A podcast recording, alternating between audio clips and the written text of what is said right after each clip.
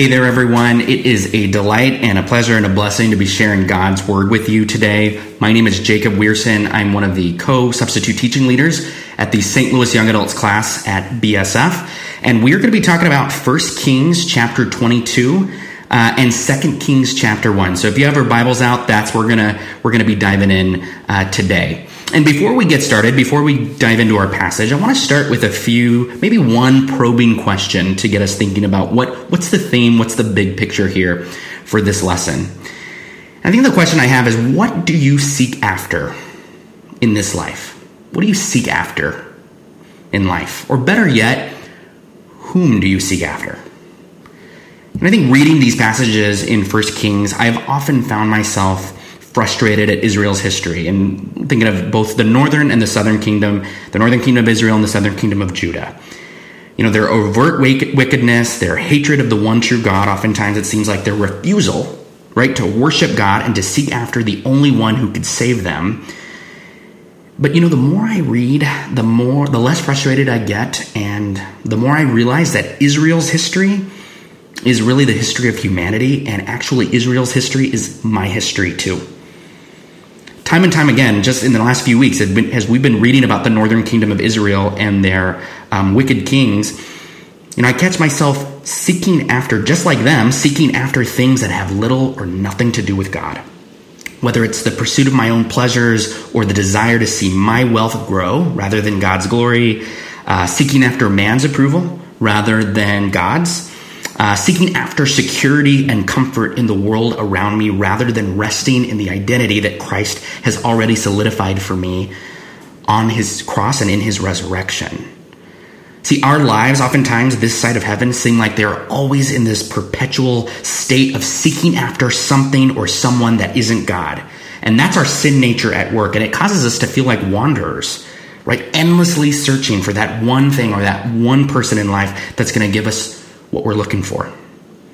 And in this week's passage, uh, we will once again see Israel's kings choose to seek after things that can't save them, and they're going to suffer mightily for it. There are consequences to that. Nevertheless, though, we see God's abounding mercy and the long reach of our faithful God to call his people unto himself. So the lecture uh, today is going to be split into two divisions. The first division is Division 1, 1 Kings chapter 22. That's seeking after man's wisdom, seeking after man's wisdom. And then Division 2, 2 Kings chapter 1, seeking after the world's security and comfort. So we'll get into that in just a moment. I think an overall overarching theme of what we find in this lecture, uh, or in this lesson rather, is that each time we seek after the things of this world, things that are not God, God in His mercy offers us a better way. Each time we seek after the things of this world, God in His mercy offers us a better way. All right, let me pray for us and then we'll dive in.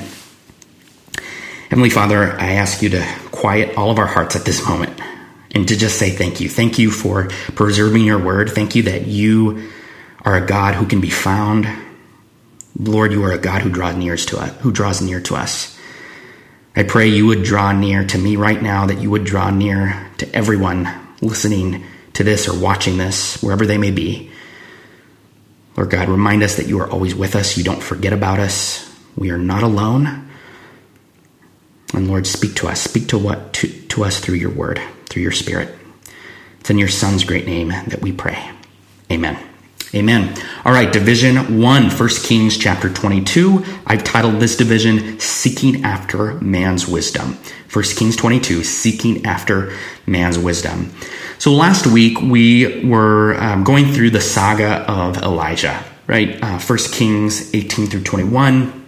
We see God's great deliverance, how God draws near to Elijah in the midst of suffering and depression uh, and we are just amazed uh, by his faithfulness. And we're going to see a little bit of that as well uh, in our lesson. But we're also continuing on this, I call it the sad, sorry story of King Ahab. And biblical history, um, King Ahab, of course, is the um, king of the northern kingdom of Israel. So we have, right, the divided kingdoms right now in Israel's history the southern kingdom of Judah and then the northern kingdom of Israel. And uh, King Ahab is not portrayed in a positive light in biblical history. As a matter of fact, him and Jezebel are prob- probably the most notorious leaders uh, of uh, the kingdom. And in the opening verses of 1 Kings 22, scripture does tell us there is a time of peace, that there have been three years without war between Aram and Israel. But in year three, uh, Ahab wants to stir something up. And we always look at Ahab as this greedy, right? This greedy king. We learned that um, last week with uh, Naboth's uh, vineyard. King Ahab is a greedy king. He really just wants to take what's not rightfully his, or he's just wanting to beef up his own um, ego and his own ambition and glory, right? That's he's Ahab is for himself right? That is Ahab's main purpose in life. So Ahab wants to stir something up. And he says that Ramoth Gilead actually belongs to Israel and they should go and take it back. And King Jehoshaphat is actually brought down. King Jehoshaphat is the king of the southern kingdom of Judah, right, in this divided kingdom. And King Jehoshaphat is, is consulted by Ahab, and, you know, Je- Jehoshaphat pledges support, but he also reminds Ahab to maybe consult, maybe he should consult the Lord first. And what Ahab does next is a bad example of leadership. So, aspiring leaders take note. And by the way, we are all leaders in some way or another, whether at our church or in our families. So, this applies to all of us. But a bad form of leadership is when you surround yourself with advisors and people that will just agree with you always on everything, or they'll just tell you what you want to hear. That is a bad form of leadership because you need people around you that will step in, speak the truth, even when it hurts, even when it contradicts your beliefs about reality. Ahab, of course, does not do this, and instead he brings in uh, hundreds of prophets who tell Ahab what he wants to hear. Go to war with Ramoth Gilead, they tell him, because the Lord is going to give you the victory, Ahab. You are going to be victor- victorious. And remember, Ahab is about numero uno, he's about himself. So he hears these things and he's like, ah, yes, this is what I want to hear. And you know, I can get annoyed with these prophets, um, but I think judging by Ahab and certainly Jezebel's reputation as well, these prophets are probably, I mean, they're false prophets because they're, t- they're not telling him the truth, but they're also probably terrified to be in the king's presence because they're like, you know, if, if I don't tell Ahab what he wants to hear, I might get killed by him and Jezebel. I mean, I'm sure his, his reputation preceded um, him. So, you know, I, I get annoyed with these prophets, but I also, this is, this is a very potentially dangerous situation because King Ahab and Jezebel are both very unpredictable monarchs and they are very dangerous. But Jehoshaphat sees through all this charade. So he asks, but and he asks Ahab, he says, Look, come on. These, these prophets are just telling you what you want to hear. Is there anyone in your kingdom that can come in and tell us the truth? Tell us what the Lord says. And I think Ahab is a bit funny here, and I, I look at Ahab as this whiny, sorry excuse of a king right? Because he says, he basically says, oh, there is one prophet, but he doesn't like me and he doesn't say nice things about me. I mean, can you imagine a leader of a great kingdom saying something like that? I mean, that is a weak and whiny person. And he even says, the real verse actually says, there is still one prophet through whom we can inquire of the Lord, but I hate him because he never prophesies anything good about me, but always bad. That's the sorry state of who Ahab is. Um, so Jehoshaphat says, We need to bring this guy in. Who is it? We need to bring him in because he needs to tell us the truth. So that individual, that prophet who will give us the God's honest truth is Micaiah. And Micaiah is the son of Imlah. Um, so they consult, they send a messenger. Ahab sends a messenger to bring Micaiah into his courts. And the messenger in verse 13, when he um, tells Micaiah that, hey, the king's calling you, he, he wants you to prophesy whether or not he should go to battle. Um, and the messenger tells Micaiah, you know, you should probably just go with the flow. And um, here's what the other prophets have been doing. Uh, they've been telling him that he's going to prosper and he's going to be victorious in this battle. You should tell him the same thing. And I love verse 14 because Micaiah is bold. And he says, As surely as the Lord lives, I can tell him only what the Lord tells me. And I saw that and I thought, you know, we all we all need a Micaiah in our lives, right? We all need a Micaiah. I often think when we, you know, when I'm ever have a crossroads in my life or I'm rethinking a decision that I made or maybe I'm considering a new path, uh, I often try to bring people in my life to consult their advice, but I often will bring in the people that I know who are going to agree with me and tell me what I want to hear. right?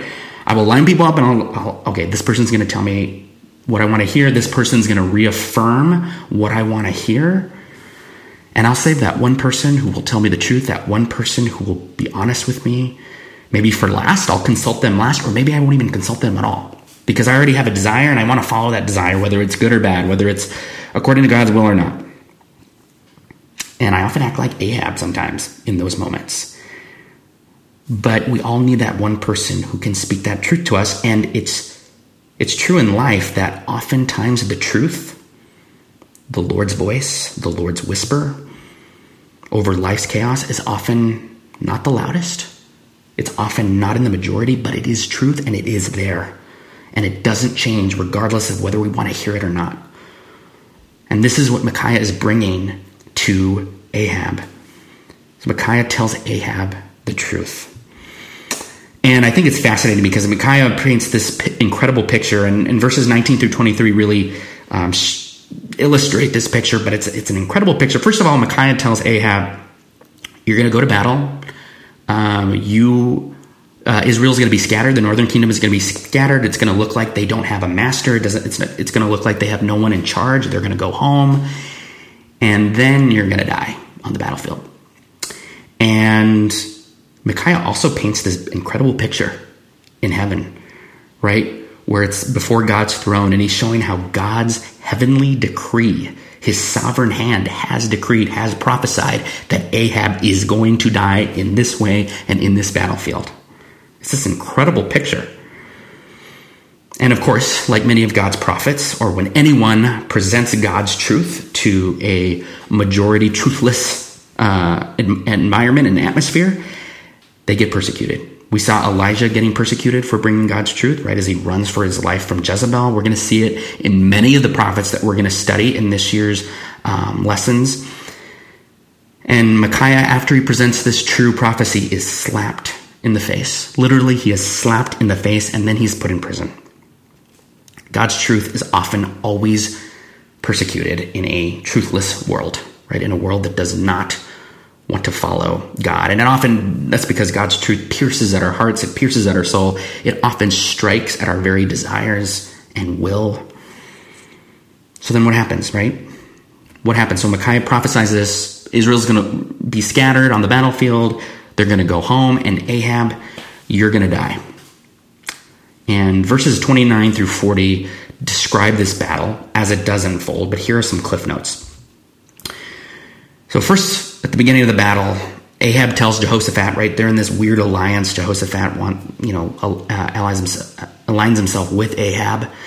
And Jehoshaphat, the king of the southern kingdom, uh, decides to wear those royal robes. Ahab convinces Jehoshaphat to wear the royal robes, and Ahab decides to be in a disguise. So not only is Ahab weak and whiny, but he's also a scaredy cat, right? And he is also, um, you know, a liar and a, and a schemer. Why Jehoshaphat agreed to this, I think, should puzzle all of us. Uh, I had a, one of our group members mentioned made this comment, and I thought it was hilarious, but true, is that sin makes you stupid. Sin makes you stupid, and Jehoshaphat was stupid in this specific situation. He was not smart and he decides to agree with this terrible plan. But, anyways, we digress. Um, that, that scheme doesn't fool anybody because even though Jehoshaphat was wearing these incredible, you know, the, ro- the royal robes, um, when he's being attacked by the uh, opposing army, the army, rec- the soldiers recognize that that's not Ahab. Once Jehoshaphat cries out, they say, "Wait a minute, that's that's not Ahab. That's that's the king of the southern kingdom.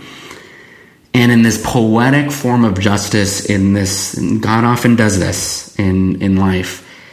At that moment, Ahab is killed by a random bow that strikes him, and he eventually dies from this mortal wound. And of course, what happens? The northern kingdom is scattered on the battlefield, or excuse me, Israel scattered on the battlefield. As was foretold, they, the soldiers look like they don't have a, a master, they don't have a leader, and the soldiers all go home. And verse 38 uh, describes Ahab's death, and I think it's just this, it's a chilling verse because this has been prophesied and it happens exactly the way God says it's going to happen. And verse 38 reads that they washed the chariot at a pool in Samaria where the prostitutes bathed, and the dogs licked up his blood, as the word of the Lord has declared. That is a brutal and soulless ending to a brutal and soulless king. See, God's judgment, God's prophecy, God's word always has the last word. And it always comes true. Whatever God says will happen, will happen. It's a brutal ending for a brutal king. And before this chapter ends, when uh, when we hear that, uh, you know, at the conclusion of this chapter, we, we read that uh, Ahaziah is going to be the king of the northern kingdom. Ahaziah is the son of Ahab. And we're going to find out, by the way, in the next chapter that he is not much better than his father. Uh, we also get a reprieve from the madness in verses 41 through 50. And I just wanted to point this out really briefly. But in this section, we're reminded that Asa's son, Jehoshaphat, and if you remember, uh, Asa is a good king. He followed in the steps of the Lord. Um, he did what, what was right in the Lord. Jehoshaphat also follows in those footsteps, and he also does what's right in uh, the eyes of the Lord. He rids the land of the male prostitutes, even though the high places did remain. And unfortunately, people continue to offer sacrifices and burn incense. He did do some good things for God's glory, and he did follow after him. And I just think it's interesting to point that out because we, even in these dark moments, uh, in this historical account, there are sprinkles of God's goodness and there are moments of light in the dark. God is always moving. God always has purposes and plans in place. He is always moving in the midst of tremendous sin and darkness. So as First Kings ends, it leads us, I think, to our first principle today, which is that when we seek after God, we can receive his wisdom, be assured of his faithfulness, and be confident in his word. When we seek after God, we can receive his wisdom, be assured of his faithfulness, and be confident in his word. You know, I've been using this phrase, seeking after God, um, a lot so far, and we're, we're going to unpack this in the second division. But what are some takeaways in this immediate first division? Well, we have to notice, and I mentioned this before, that truth, God's truth, is often not the loudest voice, and it is often singular, it is often alone. It often is not the majority voice. And by the way, I don't know if you've noticed, but in 2022, 21st century Western world, and really all around us, we, we are bombarded with messages. And we, there are so many voices. It is so crowded with voices, loud voices out there. Here are some examples, right? The loud voices of social media tell us um, that we should be living our lives in a certain way, and this often produces, gives us burdens and um, gives us some anxiety and it sends us into this comparison spiral of always looking at how someone else is living and always comparing us, c- comparing ourselves to someone else.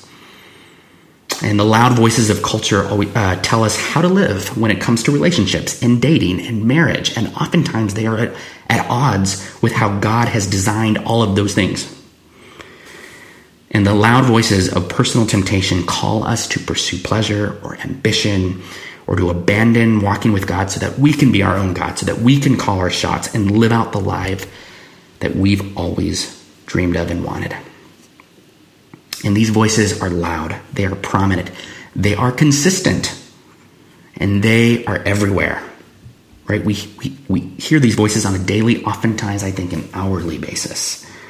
We are bombarded and they don't tell us the truth. They lie to us, much like Ahab's false prophets. But there is one voice that speaks the truth, and it is truth personified. And truth personified, of course, is Jesus Christ. Jesus Christ is the truth.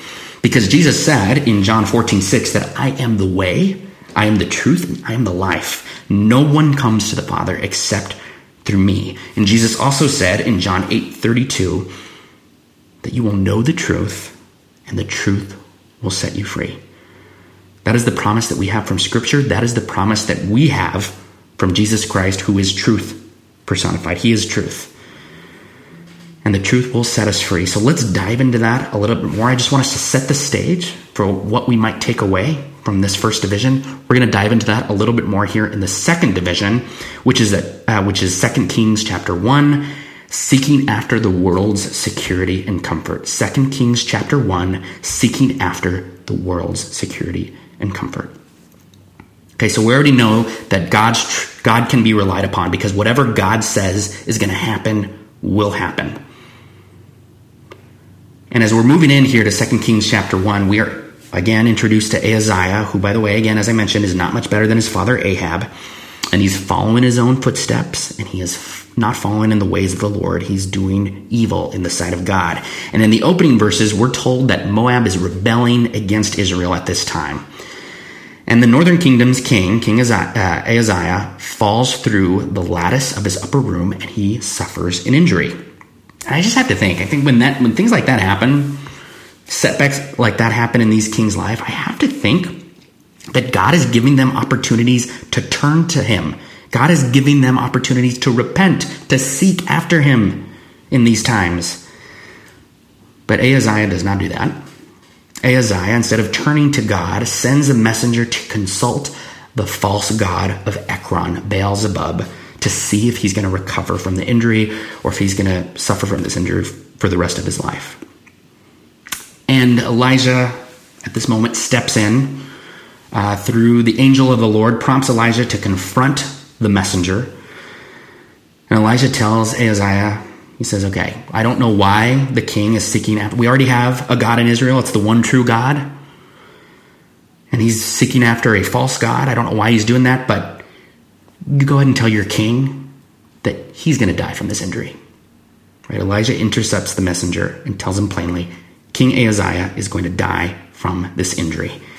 And I think verses 8 through 9 are comical, right? Because the messenger comes back and tells the king, Hey, got this dude who intercepted me and told me that, actually gave me a prophecy and told me that you're going to die from this injury. And in this moment, I think King Ahaziah is probably like, Oh boy, was this Elijah again? And he's like, What did he look like? What did this prophet look like? And the messenger says, Well, he was pretty scruffy, he had a leather belt, uh, a garment of hair. I just you can just imagine. I mean, Scripture does not elaborate on this, so this is total. Um, these are just my thoughts and my musings, but you just have to imagine the sinking, sinking feeling from King Ahaziah, who's like, "Oh my gosh, that's him! That's him! That's exactly what he looks like! It's Elijah again!" So I just had to point that out because I think it's a little comical. So the king tries to, um, you know, he decides to confront Elijah through um, a, a, a, company of, of his men um, to confront Elijah over this pretty harsh prophecy. And in this moment, we see God's display, God's power displayed, because not once but twice the fire of God falls from heaven on the king's captain and his 50 men. Twice. It happens twice. But third time is the charm. And this captain, the third captain, approaches Elijah and he begs Elijah to have respect for his life. He acknowledges um, the tremendous power that is at is on display here from God. And Elijah gets a prompting that says, "Look, from from the Lord," and says, "Look, you can you can trust this guy. Go ahead and meet him. You can trust um, what this guy has to say." So Elijah has an opportunity to confront the king again. And in verse 16, Elijah says, This is what the Lord says. And he repeats his prophecy doesn't mince words. He says, it is, it is because there, is it because there is no God in Israel for you to consult that you have sent messengers to consult Baal Zebub, the God of Ekron? Because you have done this, you will never leave the bed you are lying on. You will certainly die. And what happens? As we see, whatever God decrees, whatever God says, whatever God prophesies, it happens, it is fulfilled we can trust that God's word is true. We, we can trust that whatever God says will be, will be. And King Ahaziah dies.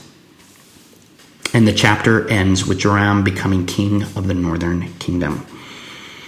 And as we wrap up here, I think we have another principle, and um, principle from Second Kings chapter one is that when we seek after God, we will find true security and safety we will find the true security and safety we've been looking for. Let me say that one more time. The principle for this section when we seek after God, we will find the true security and safety we've been looking for.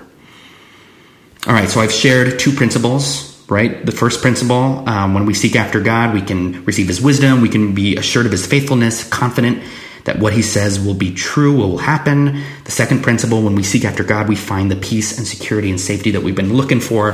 How do we tie those two principles together? How do we wrap this up? Well, we've conti- we're continually seeing um, specifically with Ahab and Ahaziah, pursuing and seeking after idols and prophecies that have nothing to do with God.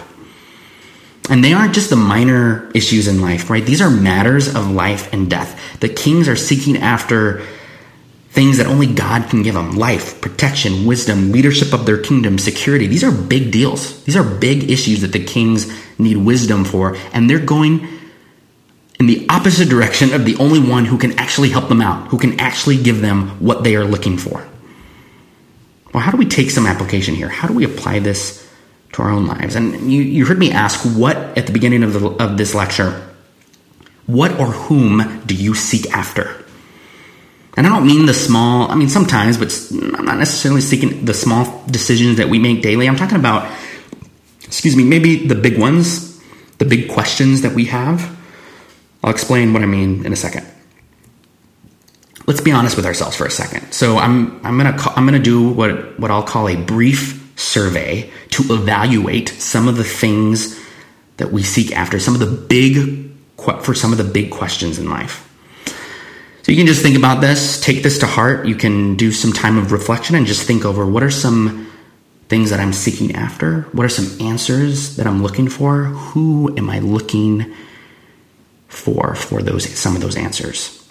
So, quick survey of the things that we are seeking after. So, I'm going to list uh, five or six statements, six statements, and then you can just reflect on them and see if you identify with any of them. So, the first one I seek after ambition and success, whether it's in school or at work, to feel adequate and to make me feel like I matter. The second one, I seek to control the people around me and my circumstances to try and avoid disappointment, pain, and suffering. The third statement I seek after people's approval to make me feel loved, accepted, and to make me feel like I belong. The fourth one, I seek after the pleasures of this world to feel satisfied and content. Here's another one, I seek after financial wealth to feel secure. And the final one, I seek after my own righteousness and good deeds so that I can feel truly forgiven for all the sins and failures that I've committed in my life. Here's what I'm not saying I am not saying that ambition is bad. I'm not saying that wanting to love or please people necessarily is always a bad thing. And I'm also not saying that some of the beautiful and fun things that this world offer are all bad and evil, intrinsically evil. I'm not saying that. But I am saying that when we turn to these things that are not God to answer the big questions of life, do I matter? How do I find satisfaction? How do I find relief from my sin and the failures of my past? they're going to come up empty because these things are not equipped to answer those questions. They do not deliver because God is only the one who's the only one who can answer those deep questions. In fact, I have found in my own life that when I seek after things that aren't God to answer the big questions of my life, I get the same responses that King Ahab and King Ahaziah experienced when they sought after false idols and false prophets. Let's think about Ahab real quick what response did he get from the false prophets when he sought instead of seeking after God and, and instead of seeking after the true prophet, he seeks after the false prophets to only confirm what he wants to hear. What was the response that he got? What was what did they tell him? They told him lies. It was flat out lies. They told him absolute lies. And I feel like I've encountered that when I have sought after things that aren't God. Let's let's go through some examples, right? when we seek after wealth and ambition, what does the world tell us? The world tells us that we are totally secure and safe when we have wealth and possessions. But the reality is that this world is uncertain. And none of us knows what tomorrow brings, right? James 4:14 illustrates that life is a vapor. We don't know what's going to happen tomorrow. How about this? When we seek after our own good deeds and righteousness for salvation, the lie that we hear there is that the more I do, the more good deeds that I do, the more forgiven I'll be, and the more I'll be accepted by God, and the more I'll be accepted by others. But we know that's not, that doesn't even capture the true reality of our sin, because we know from Isaiah 64 that our good works are but filthy rags because our sin debt is so great that the wages of that sin before a perfect and holy God is actually death. And there is nothing that we can do to earn God's grace, to earn God's favor. There's nothing we can do in and of, of ourselves to gain that. How about this one? When we try to seek and control circumstances or the people around us to avoid disappointment and suffering, we realize we can't do anything like that, right? Because, first of all, we don't even have the power to control life. We don't have the power to control circumstances. We don't have the power to control people. And we live in an unpredictable world. We can't prevent ourselves from living in disappointment eventually or suffering of any kind. It's the reality of the fallen world that we live in. When we try to control circumstances and people, we end up adding to our frustration and adding to our suffering. All right, so that's the first response. Often I've been met with lies, flat out lies, when we pursue and seek after things that are not God. The second one is um, what King Ahaziah encountered when he consulted the false god of Beelzebub. So let's say um, right? That the uh, you know King Ahaziah was not intercepted by by Elijah. Let's say that he really went through the messenger went through to the god of Ekron to try to see what um, the god of Ekron would say about King Ahaziah's injury. You know what Beelzebub would have said about King Ahaziah's injury? He would have said nothing. It would have been empty silence because there is no god of Ekron. It is a false god. That is a false idol. King Ahaziah would have gotten no response, nothing, because there is no Beelzebub. I think that happens when we when we seek after things that aren't God. We get emptiness. We get nothing. We don't ultimately get what we're searching for. Some examples again: when we seek after the pleasures of this world, we feel empty because temporary pleasures are fleeting, and we will always need more to be satisfied. More and more and more. The same thing is very similar when we seek after people's approval for a sense of love and acceptance. We end up wanting more, and we're never truly satisfied because, first of all, people's opinions change continually. People change all the time, and we're not truly satisfied, and we end up feeling even more insecure than we did before. The fact of the matter is, is false gods, false idols are cruel masters. They lie to us and they end up leaving us emptier and more frustrated than before. So what's the alternative? A lot of negativity here. Let's let's bump up the atmosphere. Let's let's bring in some hope here, right? Because God never leaves us without hope. His word always gives us a better way. God in his mercy always leads us to a better path. The alternative, of course, is doing not what Ahab and Ahaziah ended up doing, but it's seeking after God, it's seeking and pursuing Christ. So we know what happens. I think we're quite familiar with the feelings and emotions and things that we get when we seek after things that are not God. So, what are some things that we encounter when we seek after Christ? I think Scripture shows us this. Think of Psalm 139. 16. When we seek after God, we find a God um, who in his word says, All the days ordained for me were written in your book before one of them came to me, came to be. That means that every single moment of our lives, whether beautiful and glorious or painful and agonizing, passed through God's sovereign hand first. Nothing is an accident in our life. Nothing, no season is wasted. There is no wasted time in God's time, in God's timeline. Or we find that when we seek after God, as Romans 8:38 says, that all things, and yes, all means all, all things work together for the for good for those who love God. That means even our sin, even our failure, even the painful moments of our life, God works together for his glory, for his ultimate glory, and for our ultimate good. When we seek after God, we find the one who truly satisfies. We find the one who calms that ache in our soul, who quenches the thirst of our hearts. Remember reading in John 4 14 when Jesus says to the woman at the well, Whoever drinks the water I give them will never thirst. Indeed, the water I give them will become in them a spring of water welling up to eternal life. When we seek after Christ, we find the true security and comfort that we've been looking for. We're reminded in Isaiah 48 that the grass withers and the flowers fade. By the way, I think that applies to anything on this side of heaven our possessions, our wealth, our status, our reputation, whatever it is that we're placing our trust in, all of that is going to fade because all of that is temporary. So Isaiah 48, 40 verse 8 says, But the, the grass withers, the flowers fade, the things of this world fade away, but there is one thing that doesn't fade away. The word of our God stands forever. That's a foundation you can build your life on. That's a cornerstone you can build your life on. See, when we seek after Christ, we'll find the ultimate answer to our ultimate question, which our biggest problem and biggest question, by the way, is what we do with our sin. That's the greatest uh, problem and obstacle that we face. But when we seek Christ, we find the true rescue from the sin. We find true rescue from, from our sin. We find the full forgiveness that we are longing for. We find the true belonging and acceptance we've been searching for. We find rescue from death. We find eternal life.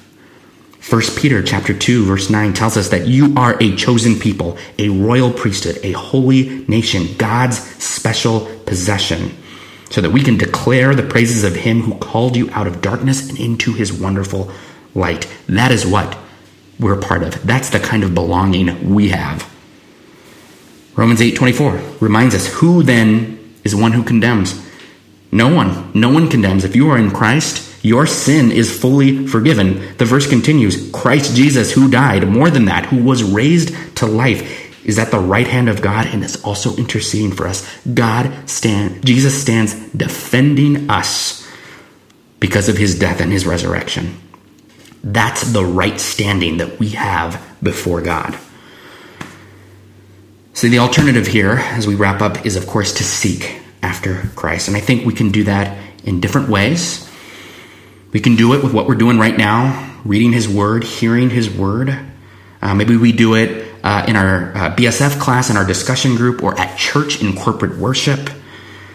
But we can also seek the Lord on our own, personally, in quiet time.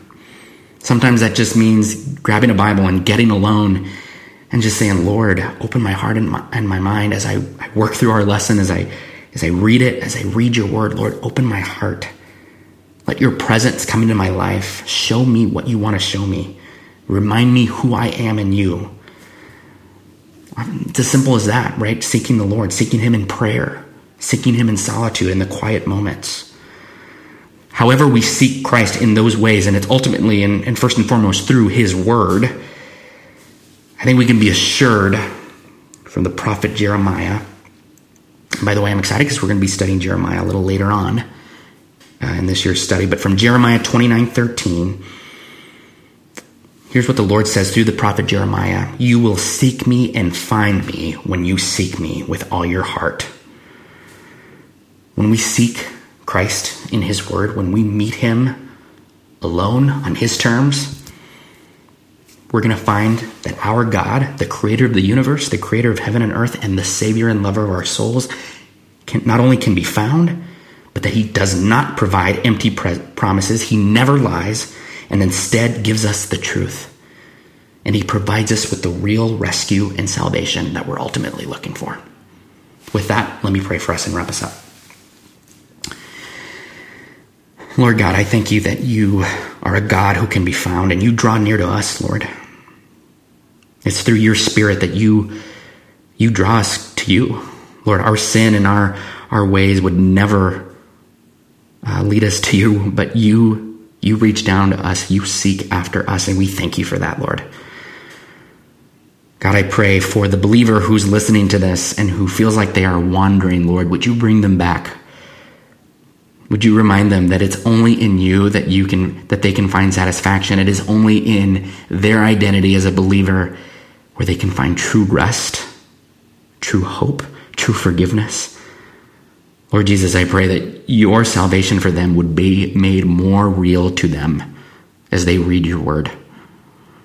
And God, for those who are listening to this, who maybe if they're honest, Lord, they've never come to the point where they have repented, laid down their sin, and, re- and trusted in you for salvation. God, I pray that you would invade their hearts and that you would open their hearts up and remind them that their biggest problem is sin, and that you have already provided a solution, the solution, which is in Christ's death and resurrection.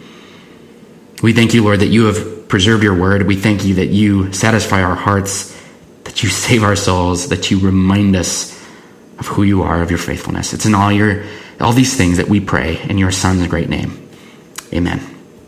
Amen. Thank you all so much for um, joining me in the reading of God's Word. God bless you all. Have an awesome week.